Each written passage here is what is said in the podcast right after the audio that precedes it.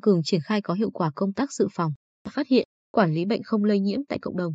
Ngày 23 tháng 3, Viện Pasteur Nha Trang phối hợp Sở Y tế tổ chức hội nghị triển khai kế hoạch về dự phòng, điều trị và quản lý một số bệnh không lây nhiễm phổ biến năm 2021 tại Bình Định.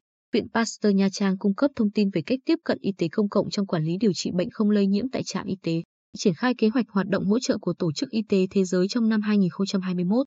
Tại Bình Định, 159 xã, phường, thị trấn đã có bác sĩ.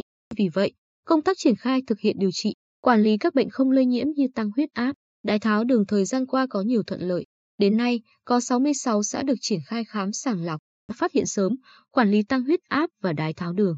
Tuy nhiên, vẫn còn hơn 50 địa phương chưa được triển khai. Trong năm 2021, với hỗ trợ của Tổ chức Y tế Thế giới, Bình Định tiếp tục triển khai điều trị, quản lý tăng huyết áp, đái tháo đường theo nguyên lý y học gia đình.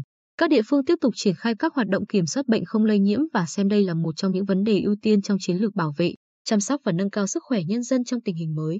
Thông tin tại hội nghị cũng cho thấy, Việt Nam và nhiều quốc gia trên thế giới đang phải đối mặt với gánh nặng bệnh tật kép do sự bùng nổ các bệnh không lây nhiễm, trong đó bệnh tim mạch là nguyên nhân gây tử vong hàng đầu. Tiếp đến là các bệnh ung thư, hô hấp, đái tháo tháo đường.